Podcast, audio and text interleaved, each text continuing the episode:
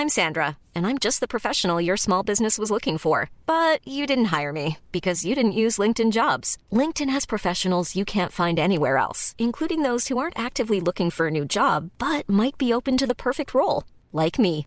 In a given month, over 70% of LinkedIn users don't visit other leading job sites. So if you're not looking on LinkedIn, you'll miss out on great candidates like Sandra. Start hiring professionals like a professional. Post your free job on linkedin.com/people today. Heraldo Podcast, un lugar para tus oídos. Noticias del Heraldo de México. Esta mañana el presidente Andrés Manuel López Obrador inauguró el primer tramo del tren Maya. En el evento se dio a conocer que la Guardia Nacional va a custodiar las vías férreas para seguridad de los visitantes.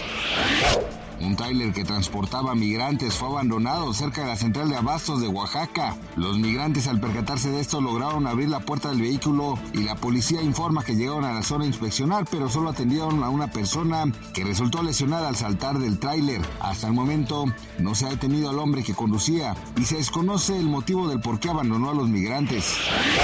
En Ecuador se llevó a cabo un importante operativo para detener a jueces y fiscales que trabajaban para el narco. La fiscal general del país, Diana Salazar, mencionó que este operativo es el más grande de la historia contra la corrupción y el narcotráfico. El día de ayer se dio a conocer que el ex policía Leopoldo Azuara de la Luz fue encontrado culpable de la muerte del actor Octavio Ocaña, mejor conocido por interpretar al personaje Benito en la serie Vecinos. Los cargos que se le imputan son por homicidio doloso y abuso de autoridad. Gracias por escucharnos, les informó José Alberto García. Noticias del Heraldo de México.